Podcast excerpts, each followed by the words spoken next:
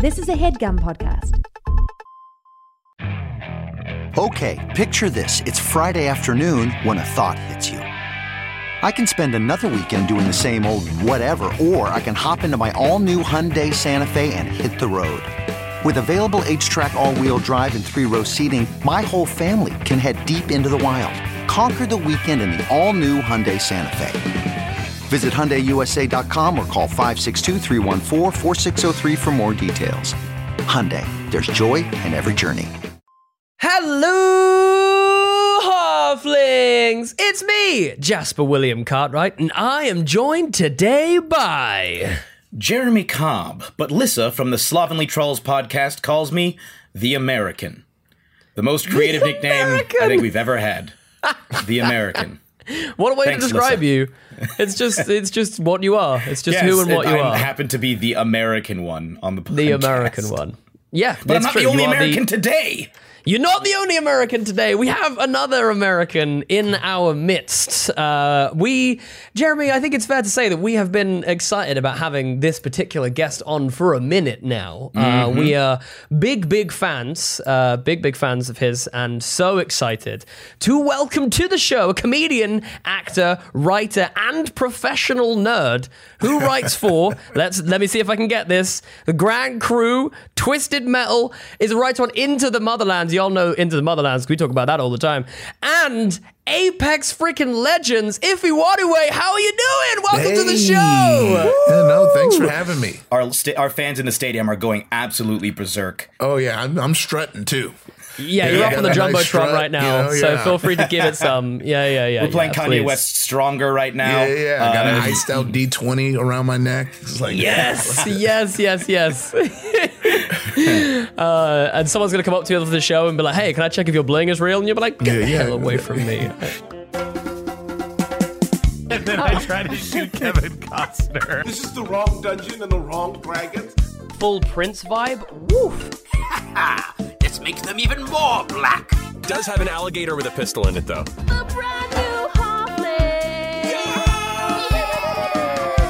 on a nat 20. My name is Blam Jam. Disgusting and I love it. We're about to get into something real big now. Welcome, man. How are you doing today? Thanks so much for coming on the show. I'm so, so excited to talk to you. It's been a minute. We've been wanting to do this for a while, so very excited. I'm to have you doing well. Uh, I feel like this is the perfect way to start my day today because this evening I'll be doing a TTRPG thing. So I'm just starting the day off with my brain swirling with fun ideas. Amazing. I think actually we had Abria on who said like the same thing when I remember it was the most chaotic episode we ever did. And Abria was like, You guys just get to like chill out and go to bed right now. I've got like a full day of work to try and deal with whatever the hell just happened. and if you go back and listen to that episode, it is truly bonkers. So hopefully we wow. can give you a similar gift uh, Yeah. today. Got my So, bonker ready. uh, yeah, my bonker is always ready. Uh, so I, we have to start where we always start with our guests, which is a bit of an origin story. Um, it can be uh, if you can do a kind of a, a bit of a blend of like your origin story as a as a nerd and all the the nerdy st- uh, stuff that you're into, and then your origin story for like TTRPGs specifically. Like when was the moment that you were like, ah, ah damn, I'm hooked. I love this thing. It's it's fun. You know. Oh yeah, no, I I think uh, yeah, that's fun because that that is two different stories. Because I've always been a nerd, turbo nerd. I remember when we first got the family computer and there was this kind of bootleg fighting game and another like adventure game and I was always into it and I was intrigued by RPGs at a young age because my cousin had the uh the Su- Super Mario RPG and refused to let me play. He was like, "It's a saving game." That's what he would always say. He's like, "You can't play. It's a saving game." And then you know you get to Final Fantasy VII, which you know rocked the world. Yeah. Uh, but Yeah. I'm always huge video game nerd. Always loved comics, animes, manga. But I never really got my like hands on TTRPG because you know I went to a Catholic school and we were still uh-huh. feeling the remnants of the Satanic Panic. Mm-hmm. And I remember the the list that they sent out. One was this radio station out here called K Rock. They said that was the devil's music, and the other and the other thing I saw was Dungeons and Dragons. And I was like, I wonder what that is. But it always seemed so elusive. And all I really had Mm. was the version of it you'd see on TV, which were people dressed up and they were in a basement. And I was like, okay, well, what is that? And they were probably all white as well. yeah. Yes. Oh, yeah. Of course. Of course. All white dudes. Yeah. all white men, yeah. So it wasn't until I joined uh, an all white improv group that I Mm. first started. Naturally. yeah, naturally playing D and D. They they they told me about it. They invited me over, and they were like, "Yeah, we're gonna play." And I played, and I just loved it. I thought it was amazing. Just had a blast doing it, and after that kind of I, I kind of moved to LA and fell out of touch with that group. I really didn't get to play much until I found some other people in the community who wanted to play D&D. And then that just so happens to when I started to get do when I was doing stuff with like Geek and Sundry and mm. so I was doing it you know casually and professionally at the same time and really kind of cutting my teeth with like the best of them. And then, you know, it was history from there. And I don't think I've played a personal game in so long, well, mostly because scheduling is a nightmare.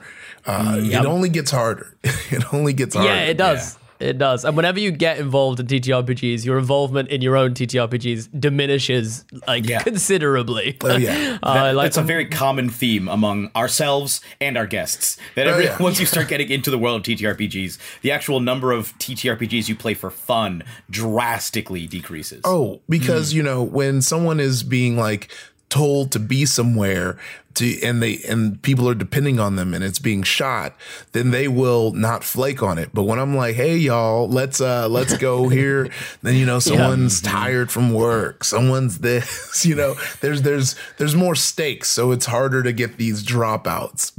It, it was real fun. The the last one I had was was really, really, it was a really strong group because we were all improvisers. So it really was such a fun, yes, Andy table. But with UCB out here, the Upright Citizens Brigade, you know, Harold season comes around where they mm, make the Harold teams and the mess hall teams. And then all of a sudden, people have to schedule when they're practicing with their teams and when they have their shows. So like as we we were so solid, we had those Sunday nights locked, but mess hall was on Sunday mm. nights. So as soon as it, it was, all it took was one one audition season, a couple folks got on and it was history.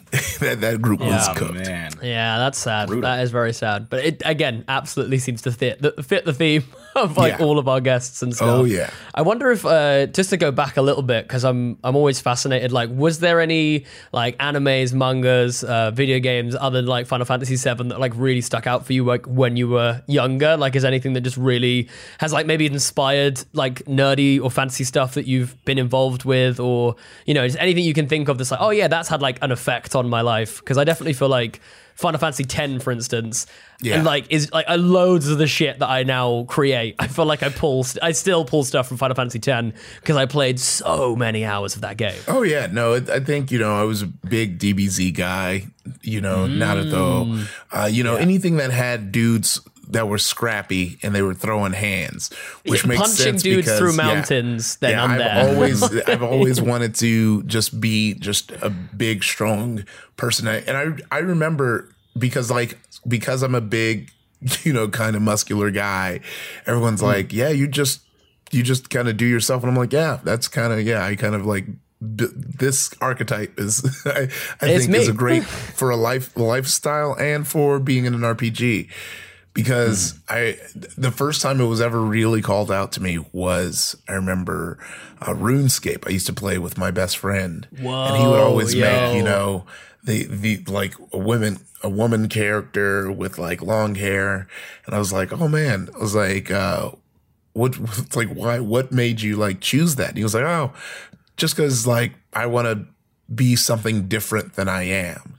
And he was like, he was like, you always seem to make yourself. I was like, yeah, I think I, I think I just want to put myself in those shoes.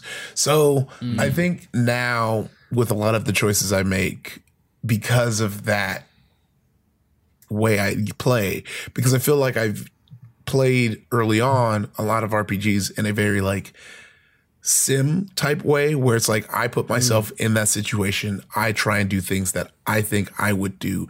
And it just kind of make it makes it easier to react.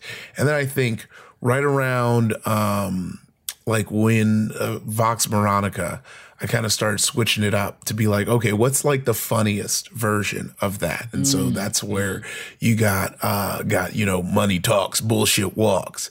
And then, you know, I got to um uh, D20, and I was like, okay, what is more interesting for the game? So it like started off like as a sim, then it evolved into like the funniest thing, and now like I truly try and play like I play. Used to play League, where I'm like, I'll just fill. What do I feel like this party needs? I'm a I'm a fill Yeah, that slot. yeah, yeah. And when we were making up the team for D20, and Brennan was basically like, this is the villains from Lord of the Rings. And he like mentioned he was like, there was that like one human uh, who was like with him, and it was always like, what's his deal? And I was like, yeah. I was like, that seems like a very fun, dynamic place to be. Is this person who is a human amongst all these essentially monsters? and like what what what his he did and i think brennan had a good way of bringing it up with you know the conversations with uh with marcus's brother and that and kind of like pulling that forward and and so that's kind of been my new thing is like what is going to add a level of dynamic to the party? So like when we did invitation to party uh you know i knew that fiona was going to be pretty tanky uh and and uh, we had Frost, who was she was uh, gonna be this like super dope rogue, and it just seemed like the way that the stats shook out, it just was the thing where she just got the stellar stats, and everyone had like these like blind spots. I was like, well, you're probably gonna naturally be like the one with the wits, and and Cassim he went with the warlock, so I was like, okay, we have you know we have the wild magic we have that. Honestly in in if i was really playing to to like fill i probably would have been like a like a more physical like a fighter or a barbarian uh but i was like there's something that everyone has always wanted me to play and i've never played it.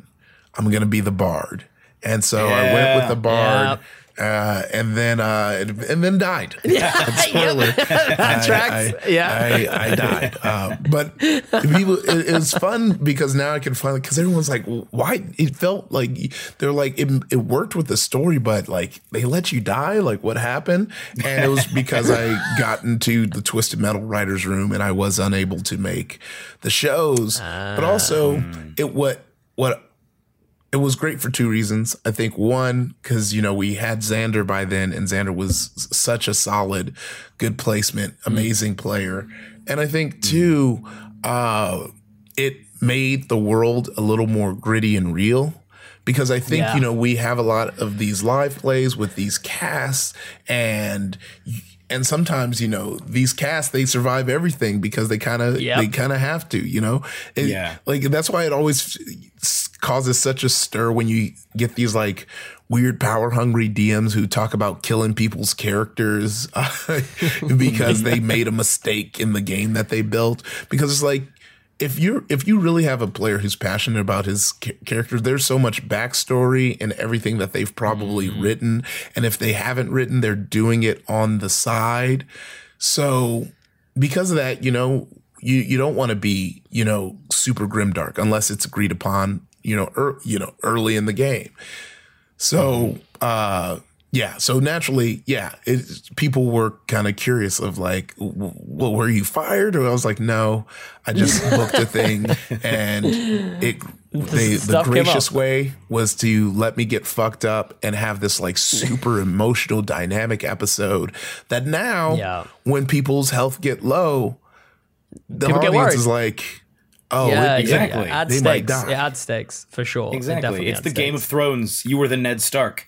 Yeah. And, oh yeah. Yeah. And ever since then, it's Yeah. like, oh dang, all bets are off. Anybody yeah. can die. Yeah. Anybody yeah, and I think die. other shows have taken that forward as well. So it's up the stakes for other shows now because I'm like, oh, I don't feel like anyone is safe now, even though this isn't Game of Thrones. Uh, yeah, absolutely. That's uh, happened. It was it's quite funny as well that you were saying how you know sort of going for a, like a, a character that you felt like you know you wanted to fill for um Escape from the Bloodkeep because uh, I genuinely think as soon as you like see the name, I was like, oh, if he's just gone for like the blackest possible name that he could, Yeah. like it's so, I love it so much. You've got Oh, like yeah. Effink, Soakbar, Leyland, uh, L- like Lilith, and then Marcus Saint Vincent. Like it's Oh, so, yeah. like it's Oh, yeah. so You stop good. short of Dumarcus Saint. Yeah, yeah, yeah, I was gonna say that's the only thing. That's yeah, the that's only the- thing. That, that is something, you know, that not only I bring to TTRPG, but even like creative endeavors and why I love things like uh, Into the Motherlands is because something I've learned that even outside of TTRPG, uh, in the improv community, I was in uh, all black it's I'm still on the team, but the name changed. But I'm a, I, I'm on an all black improv team, and at the time we were called White Women, but now we're the big team. But we're an all black improv team, and like you know, improv is you know traditionally and typically white. So you would have this team, and when we got together, it changed the game because when you're doing improv comedy and even like TV writing at times, you have to speak two languages. You speak, you know, your own mm-hmm. language that you grew up, you know, with all your knowledge about all the black shit that goes on.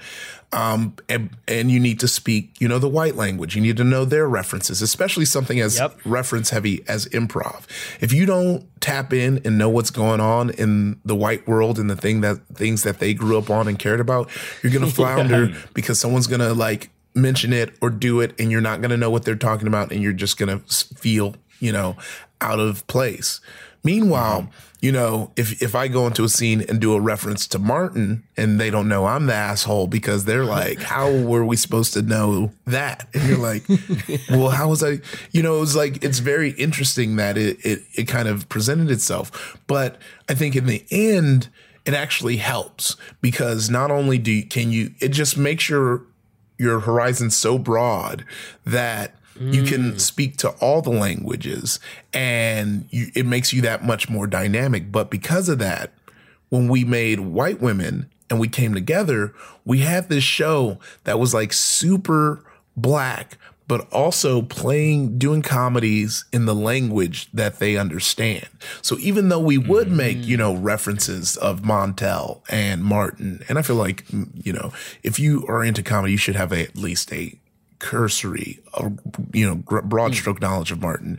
Like we were doing this, these like super black references and it was like doing really well, but then we would cut and we would do like super white references and then it would do, so it was like almost amazing in a way to see like these black dudes who are like doing their own thing while still doing their thing and like crushing at it. But my favorite thing was, you know, after a while of doing it, sometimes after a show, you'd have we'd have a like black person come up and be like, "Hey, man, I didn't, you know, I was coming through to see if I should take classes here because you know I never see or hear of any black people at UCB, but now I saw y'all and I want to take classes here." Which I mean, they should have cut us a check, but anyway, you know, Yeah, yeah, you should be getting paid for that, man. we, we've got we've got a you know we got enough uh we, we we did you know get some love from just being there not money monetarily but you know uh in in, in many ways i feel like you know uh them they really supported us and through that we were able to do a bunch of cool stuff but yeah um you know and kind of having that experience i kind of wa- wanted to take that into you know ttrpg and the things i create. So you know you have a lot of uh, people, especially white people, who like to tap into you know their heritage, you know Irish heritage, Yeah. Vikings, King Arthur's in every you know. goddamn TNT Yeah. RPG, right? Like King Yeah, Arthur and exactly. Merlin are in somewhere. yeah, and it, and it's always like the backdrop. So I like to uh, to use a weird tech bro term, disrupt that by, you know, placing black people in those worlds with black names and things. Because, you know, shout out to every time I have a conversation like this, I always gotta uh, shout out medieval POC. Uh, they've been holding it down since Tumblr, but black people were around in those times. So that's why it's so funny when you see these nerds freaking out about uh, J.R.R. Tolkien's vision by adding black one. It was like, look, if anything, that's the vision you want to, because because you, you know we, you can either live life two ways. Either you're saying that J.R.R. didn't know enough about his source material to understand that black people did exist in medieval times, or that he made mm-hmm. the active choice to exclude people of color and then add super dark, ugly orcs. So you choose. Mm-hmm. Because those are your two Yeah, options, yeah, yeah. you know, like, and that's not to say like we can't enjoy the worlds he created and things like that. But I think we can't, like, there's so many times that we, we're, I think we become too quick to excuse people because we've had Hell to, yeah. and not we, I mean the royal we, and by the royal me, we, I mean like white people, uh, have had to excuse, you know, shitty family members, which like I'm never going to clock, you know, that's family. You're going to hold it down, but you're always going to be like, they were an element of their time. They were like, da da da da.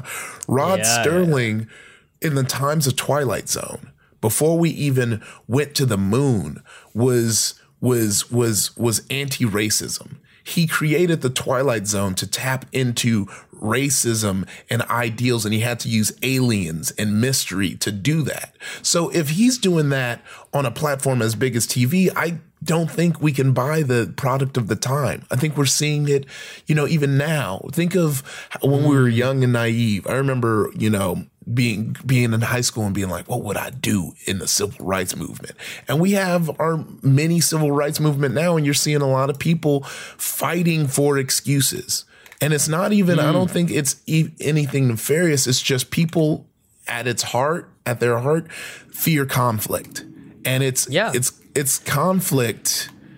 And they're entrenched in a system, right?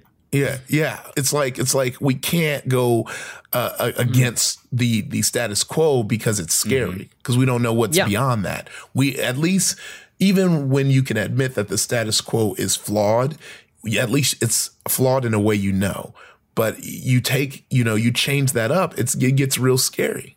So mm, so it's it, it it it really is like the thing where it's like no you can't have a backdrop where you add in so many diverse cultures especially when you like actually look at the history when you actually look at it mm-hmm. the richest man in the world was Mansa Musa Still adjusted for inflation, he's still out there. yeah so like you you you you don't think that that's the richest man in the world didn't have folks that made it their way up to Europe you you Yeah, you're yeah. not gonna like create you know these warriors in these like nice colorful garb you know so so it truly is you. I know, think I found a. I think I found a. Uh, I think I sent it to you, Jeremy. There was a uh, one of the most successful like Roman emperors of like all time was a black guy from like I think he was from North Africa, but like he kind of gets forgotten because he's you know he was uh, an Was he like African-born- later period, like after they had split into the two kingdoms? I think so. I, I will I will endeavor to find the uh, the particular Roman that I was that I was referencing. But yeah, Uh, I was having a conversation with uh, a YouTuber named Legal Kimchi. Uh, shout out to him uh, the last week, and he's doing a video. Uh, and one of the major subjects of the video is the p- people of color throughout history and the level of erasure that has taken place. Because he's talking Oh, about yeah. uh, a lot of the the Tolkien stuff. And one thing that he said, which I'd only seen, I'd seen a glimpse of, I realized later, which is that uh, when the Romans were fighting in Britannia, they would typically uh, take people from. They would not usually take uh, soldiers that were from a region to fight people in that region because they're like, well, these people will probably have an internal conflict fighting their own former countrymen. So they Yeah. would send them to other parts of the world to fight other groups of people. And one of those groups were uh, black Africans who were sent up to Britannia to fight uh, the Britons. And after the fall of the Roman Empire, some of them just stayed there. And so there were black people in Britain before the Saxons arrived. And I think it was in York specifically, or in maybe in Yorkshire, there's a specific surname of people where they, they did a DNA test and they have actual black ancestry in them. Like that, it's like a weirdly unusual nickname, See? uh, or See? excuse me, uh, surname. But that's yeah. And I found the in the in the Jorvik Viking Center, which is in York, they have uh, it's basically just all about the Vikings and the time the time the Vikings and stuff in York. They have the skeleton of a black person who was in York. Like he, but they're like, yeah, this guy came from Africa. And I was at the time, I was like, why did this guy come to York? Uh, but now, yeah, of all the now I places, why end understand. up here? Yeah, yeah. Yeah. Where are the white Yeah. maidens at? exactly. See, that's that's my pitch for my new uh, Blazing Saddles, where it takes place. Blazing helmets. Yeah, yeah, yeah. Uh, man, I I love that. Yeah, but I think it, you you know you raise a good point that we talked we've talked about on this uh, on this show before, which is that like we're also dealing with uh, we're also dealing with fantasy here. Like we're also dealing Yeah. with a uh, a world in which we have uh, orcs and elves, and you know uh, I I don't want to I hate to break this to people, but like those aren't real. Like do you know what I mean? We we someone's made them up and they're based on something. Um, you know they're probably based on a culture or something, but generally they are you know uh, these are all fictional uh, creations, and the idea that certain uh, that they can't um, look a certain way or behave a certain way or uh, or have you know their own culture or whatever is is just frankly the most ludicrous suggestion uh, ever. And, and honestly, I'd be honest, I like fed. I like was like fe- like the day that they announced like the, the like uh like the cast for the new like Lord of the Rings with all the posters and everything, and there was like that black woman uh, with like, uh, who was an elf. I was like feeding off of this like people just getting angry, and I was just like, man, your lives must be so sad if this is something that you can feel this vexed about. Like, I'll be honest, I'm tired. Like, it would take me, it would take a lot for me to be this angry about something. You know what I mean? Like, it is genuinely impressive to me that you woke up this morning and you had enough caffeine in your system and time in your day to draft out this essay as to why black people shouldn't be in Lord of the Rings. Like it is I'm like I I'm like okay, you do you man. I mean, if you got time for that, like Jesus, that is wild. I don't have time for that. Like no matter how vexed I am. I saw somebody on Facebook trying to make like a biological argument at one point as to oh. why dwarves shouldn't have dark skin. Because and I was like, my guy, have you looked at the dragons? Those dragons shouldn't be able to fly. Like this is look, sure, there's a certain basis of reality, but at, after a certain point, it's it's essentially just biases, unquestioned biases, uh, being spat out without having really thought thr things through. Uh, and it also ties into like that over identification with fandoms, like where people, where a person who is a fan of something, it becomes part of their identity to such a degree that any change to it feels like a personal attack. Uh, and that's Yeah. yeah, it's it's that's a, a, that's a problem. That's a problem. The big question I have about black dwarves though is 100% like how tight knit are we are these beards going to be? You know what I mean? Because black people we've got that slightly different beard, right? It's slightly thicker. It's not this loose, big, Yeah. flowy, hangy Gandalf beard. Do you know what I mean? We got like we got an afro going on, like you know. And so I'm like, are we gonna are we gonna keep that? Are we gonna get braided black beards? Because I don't know if that I don't know how possible that is. Will we see them forging a metal afro pick? Yes. like it, uh, like in the Essential. fires It'd be Yeah. essential, right? You would need Yeah. that. You would need that shit. Like, uh, in the beard, not in the not in the not in the head hair, in the beard. No, in where the, pick beard. We goes. need the afro pick in the beard. Absolutely. Um, Oh, yeah. Just to uh, just because uh, like we always like to do a bit of uh, you know advice and and stuff like this. Uh, do you a do you have any like favored classes or uh, species slash races that you like playing? Uh, like what if you had to make a character right now? Like what would you make? Ooh, that's good. Um, I mean, I've, I, I. That's the fun thing about like what you like to play and what you've played is because you do kind of want to have this like diverse resume that people can watch. But if, if I had it my way, I'd always play barbarians because I like to because that's wrong play yeah. with the the idea of that emotion, right? Because barbarians rely on their rage for their strength. So what does that look like when you're not fighting? What is what is is it, are you playing someone who is out of control of their emotion or are you playing with someone who is in such deep control of their emotion that yeah, when they want to rage, they trigger rage, tap you know. Uh, yeah. Yeah, yeah, yeah. And uh, I think, you know, um, Gabe does a real good job of like always tweeting some like, some like, I feel like gold ideas because I think that you know, to even think back on like the Tolkien of it all and the nerds that freak out about that, or the nerds who freak out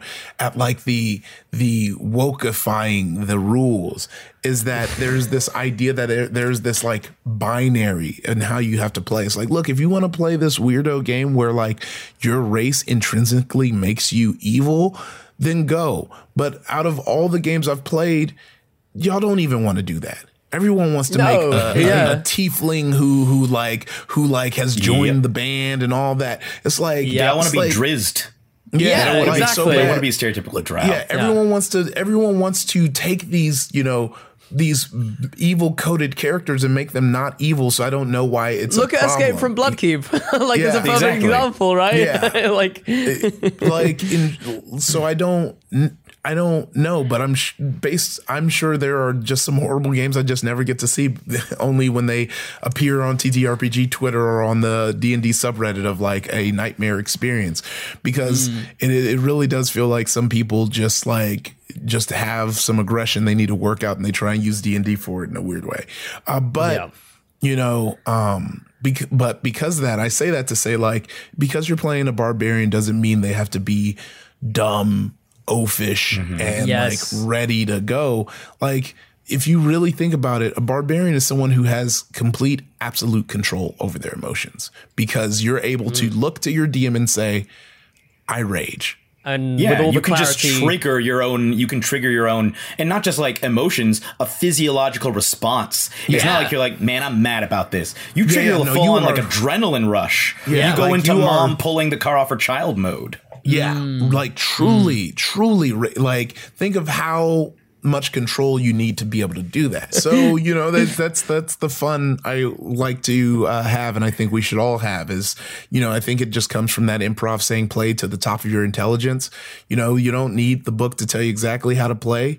You just uh, what's the best way you can explore this that's going to create dynamic interactions and stories. Yeah, absolutely. Mm-hmm. my favorite barbarian I've ever, I've played.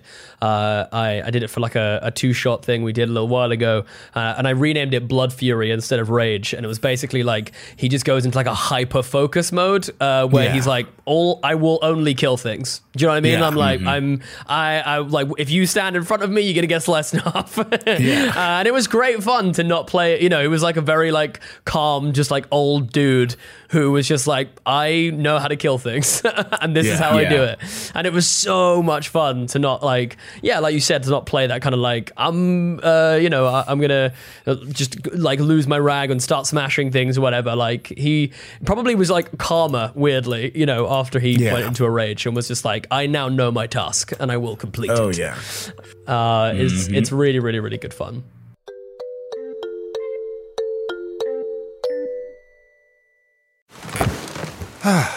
The comfort of your favorite seat is now your comfy car selling command center, thanks to Carvana. It doesn't get any better than this. Your favorite seat's the best spot in the house. Make it even better by entering your license plate or VIN and getting a real offer in minutes. There really is no place like home. And speaking of home, Carvana will pick up your car from yours after you finalize your offer.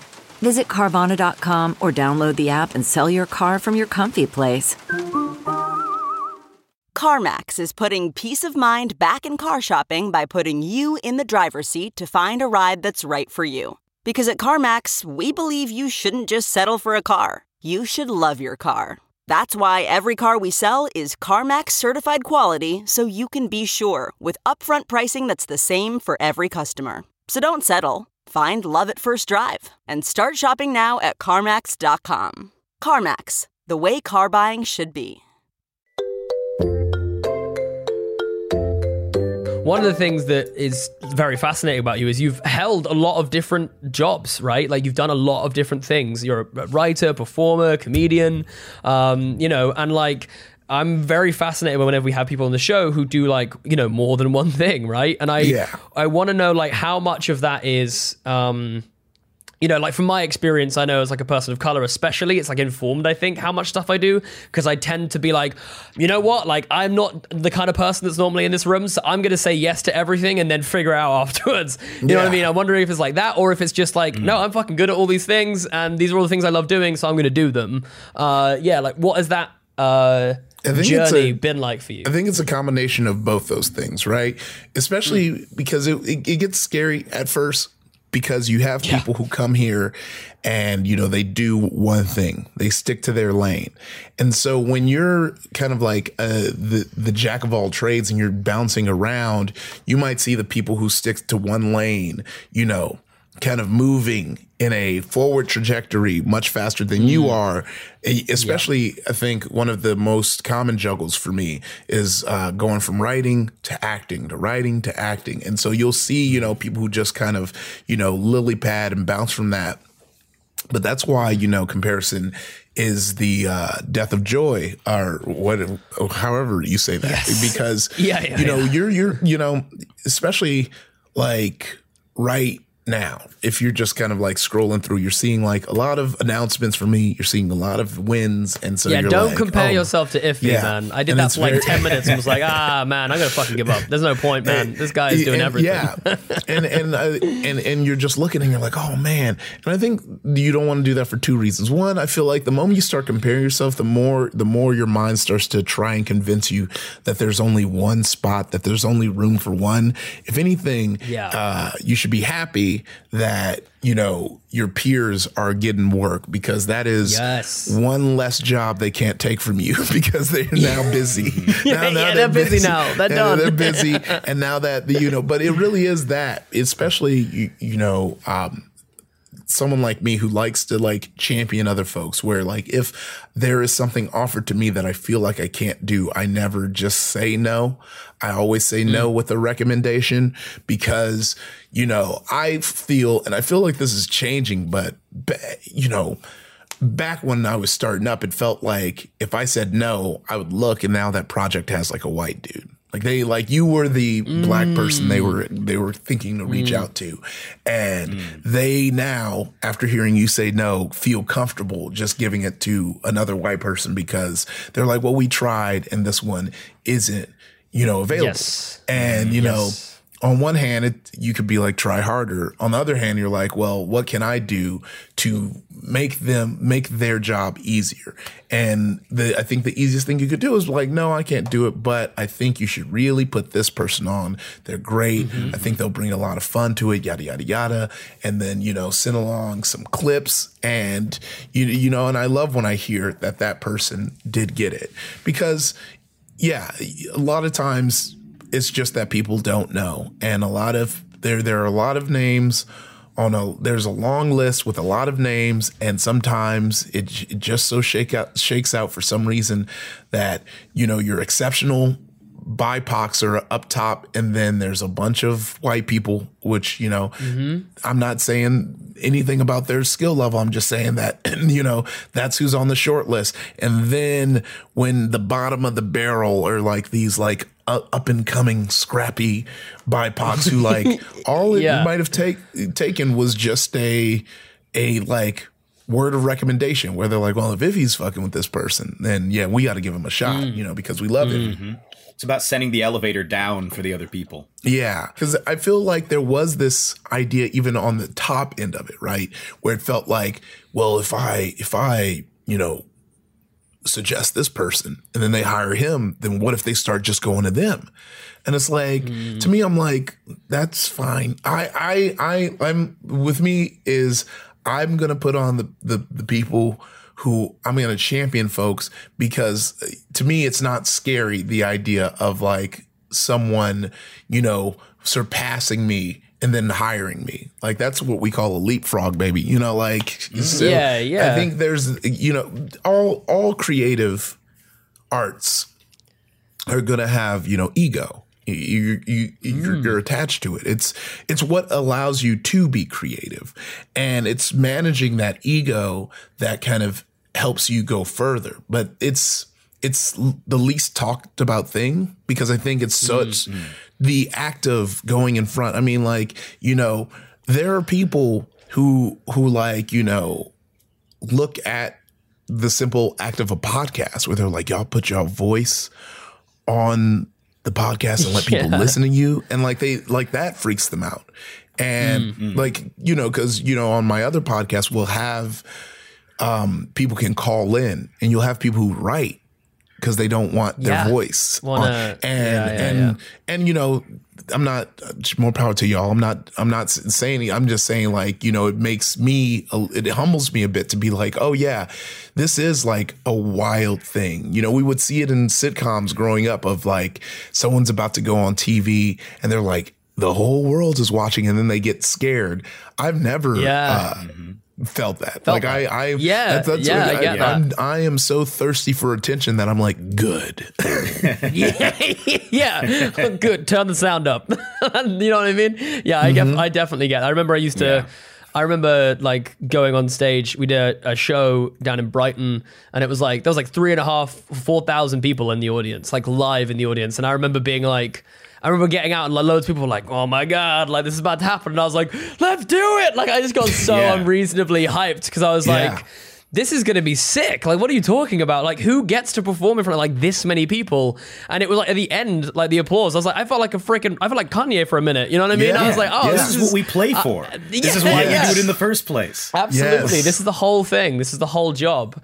Um, just to cycle back though, because I think you've you've hit on something that's really key, right? Which is that I think maybe even as uh, even as as black people, we don't acknowledge this uh, enough sometimes. Which is that like there just isn't the infrastructure in place for other uh, BIPOC people to come up.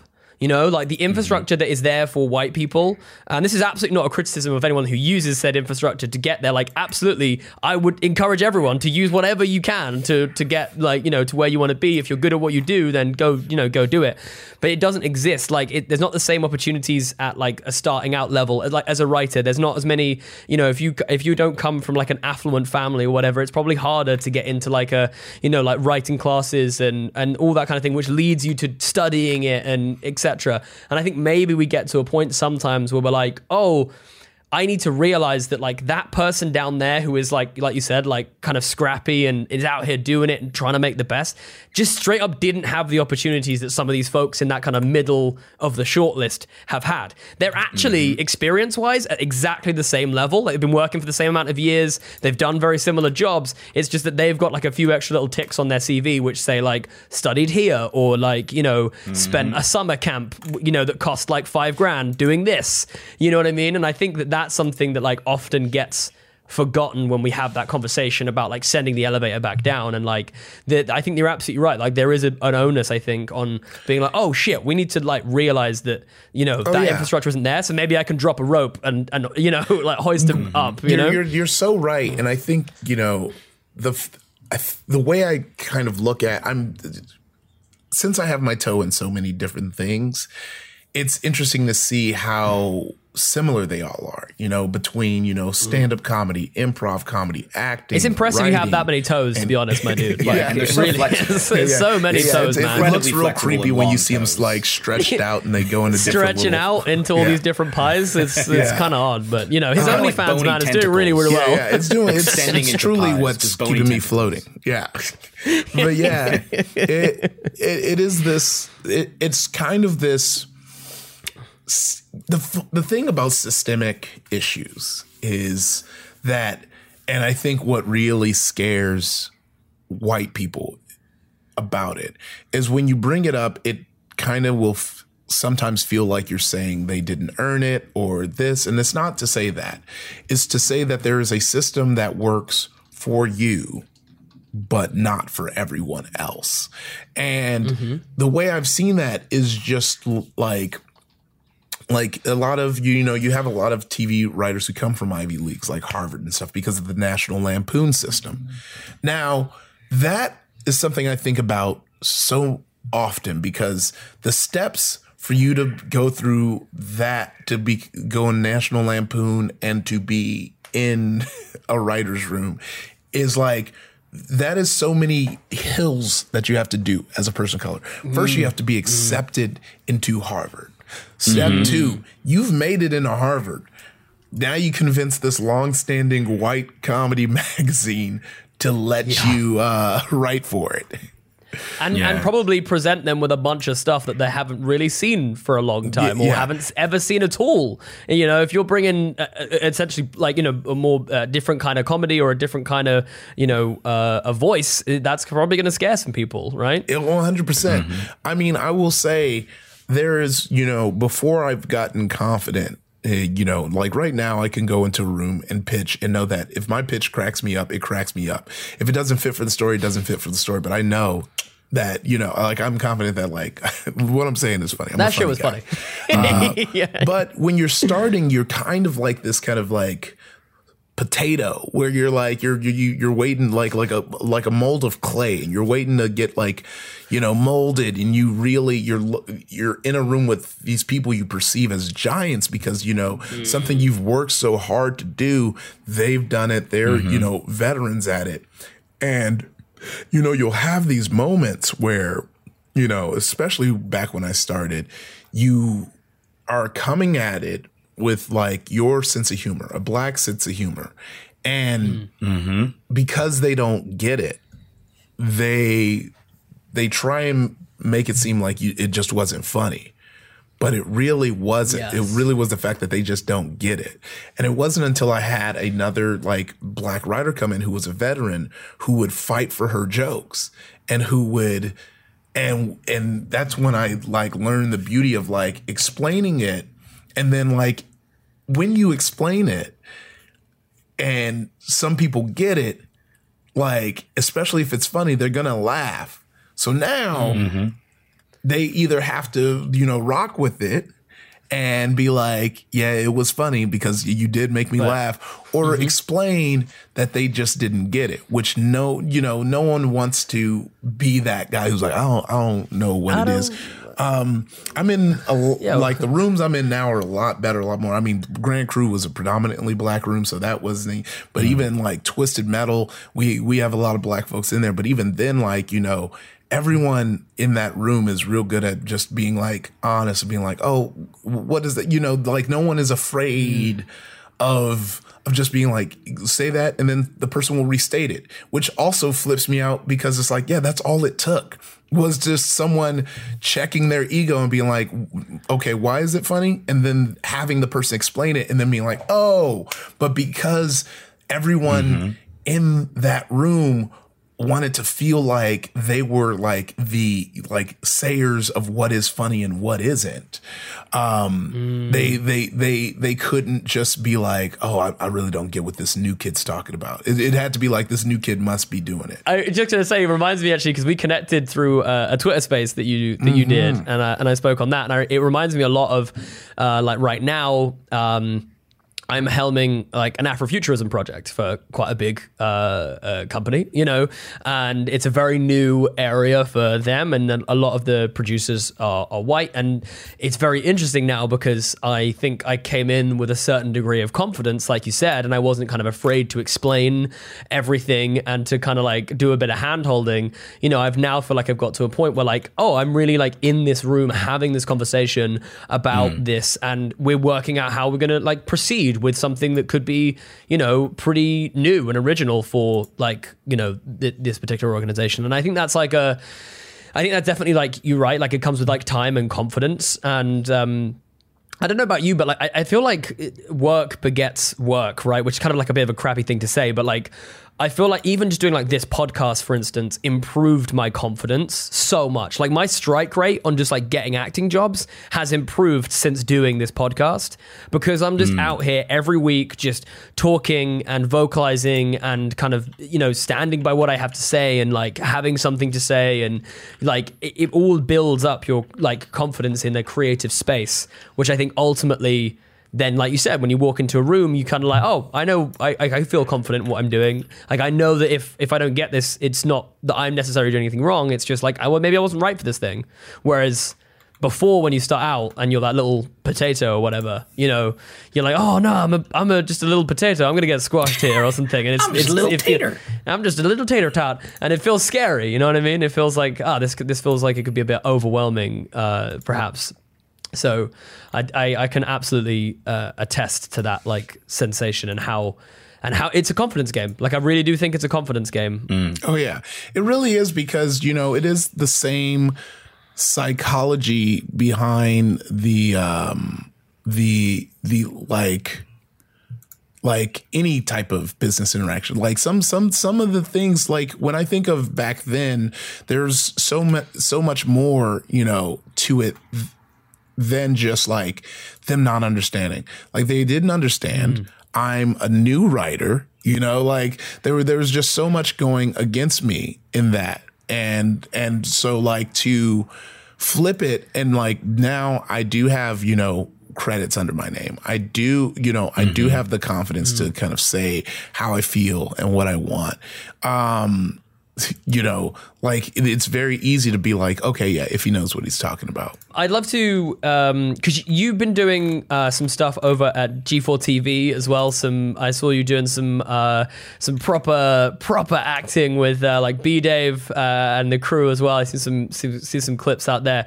What's that like doing a kind of slightly more like a slightly different format to TTRPGs when you have these kind of big kind of like um, almost like set piece scenes, right? Like these really kind Yeah. of very RP role play heavy uh, uh, moments. Because I mean, I'll be honest, as an actor, I look on and I'm like, I am so jealous of you and like you and B Dave and stuff. When you're in those, I'm like, oh, give me that, like, give me, like, it's so like, it's like that's the shit right there.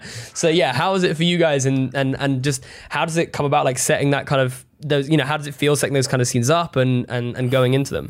So like, yeah, that that was I think the scariest aspect of it because as the player and an actor, yeah, that was super fun to me, but it seemed so different that I didn't know how it was going to be received. Like I didn't and also it was very mm. important on how we play, you know, we played it. And what was real good was everyone involved kind of knew that. So we knew we were going to have to adjust as we went to see have it feel good. But I think it also helped that you know TTRPGs have gotten to this point where that has kind of been desired. You know, like, you know, how many mm-hmm. times have you been watching an actual play and you're like, man, this sounds so good, but like that person's on that side of the table, that person's on that side of the table. You just wish that even if that they were closer so that this conversation mm-hmm. and interaction can be mm-hmm. more intimate.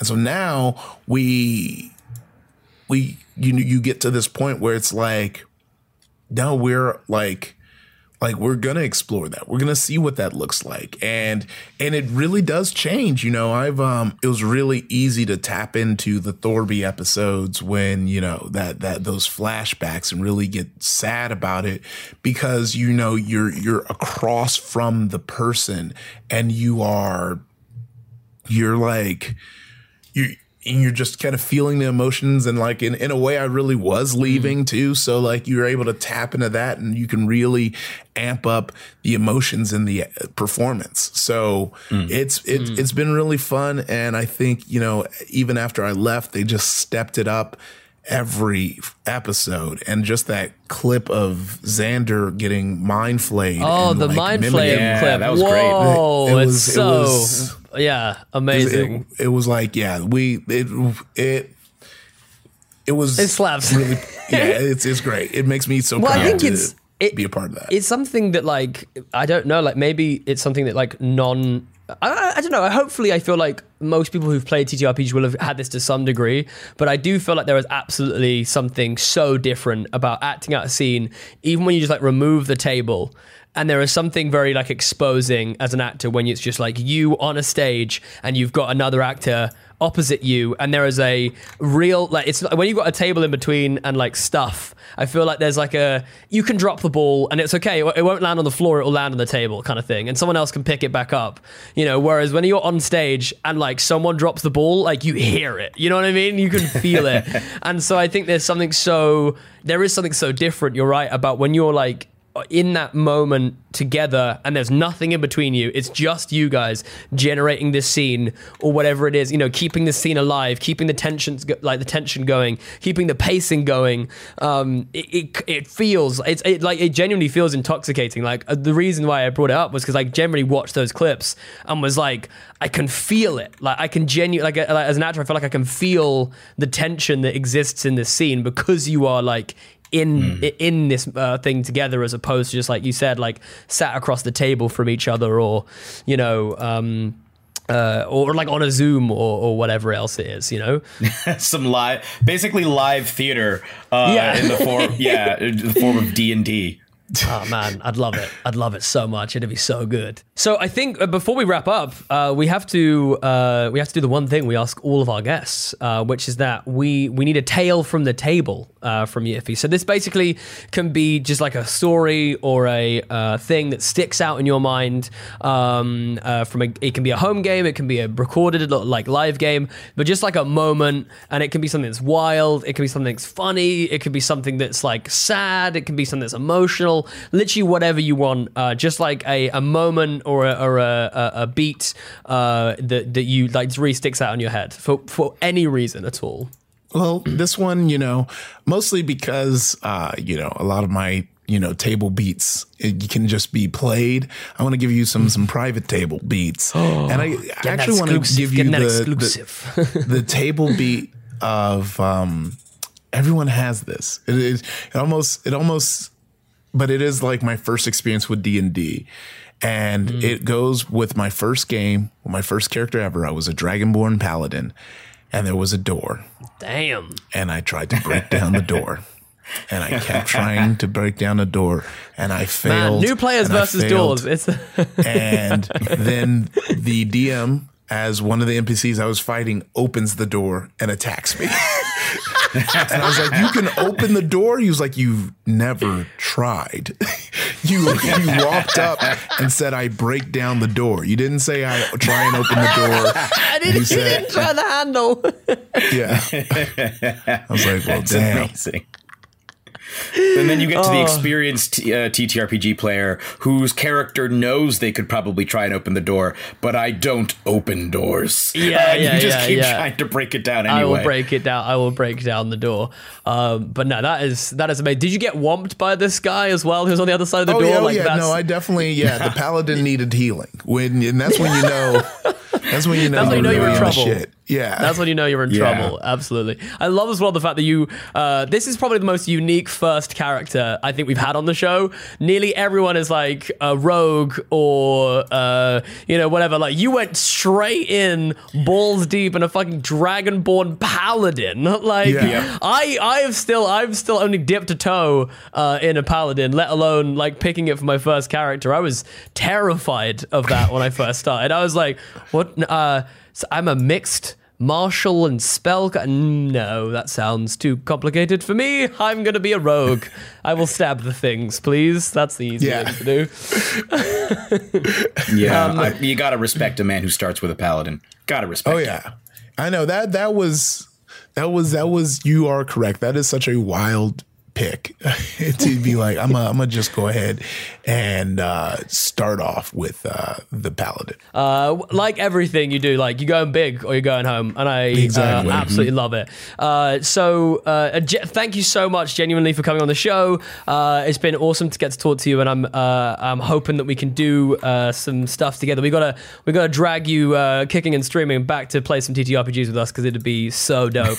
Just let me know. For anyone who is living under a literal rock uh, and is somehow uh, listening to our show and doesn't know who you are, A, absolutely wild, uh, and B, please tell that person where they can find all of your stuff on the internet. Ify Nwadiwe, Twitter and Instagram, you'll be able to find whatever I'm up to and what I'm doing because I will be sure to post it there. Also, by the way, check out uh, Ify's um, um, uh, album on uh, Spotify. I was listening to some earlier, the Community College Dropout. I was dying. The story about your uh, African name and your dad is Oh, called yeah. Chris. Man, Yeah, I was gassed. Oh. I was. It was. I was absolutely howling, man. It was very, very funny. So I can definitely recommend checking that out if you want to uh, see some more Ify because that was, yeah, very, very funny. And if in the more likely scenario you're here because you were like, oh man, I love Ify, and Ify's on this show called Three Black Halflings. What the hell is this show? Um, well, we uh, talk about uh, all things nerdy and uh, D and D. Uh, We uh, often talk about diversity and um, inclusion in Dungeons and Dragons, and we have actual plays. Uh, the last of which was the Outlaws. I was Outlaws and Obelisks, and it was fucking incredible. Uh, It was a, a North Africa inspired post-apocalyptic western. I mean, if that's not enough for you want to listen, then I don't know what it is. Um, but Jeremy, why don't you tell everyone where they can find you on the internet? Uh, you can find me on Twitter at Jeremy Cobb1. That's Cobb with two B's and the number one.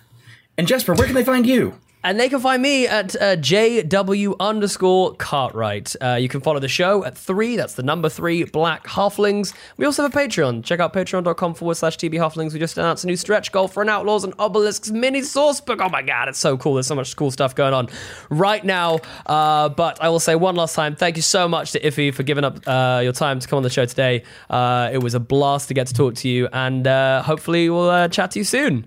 Uh, but that's Yeah. all for us this week. Uh, I hope you've enjoyed it, and we will see you next week, Halflings. So long, Shire folk. So long, Shire folk.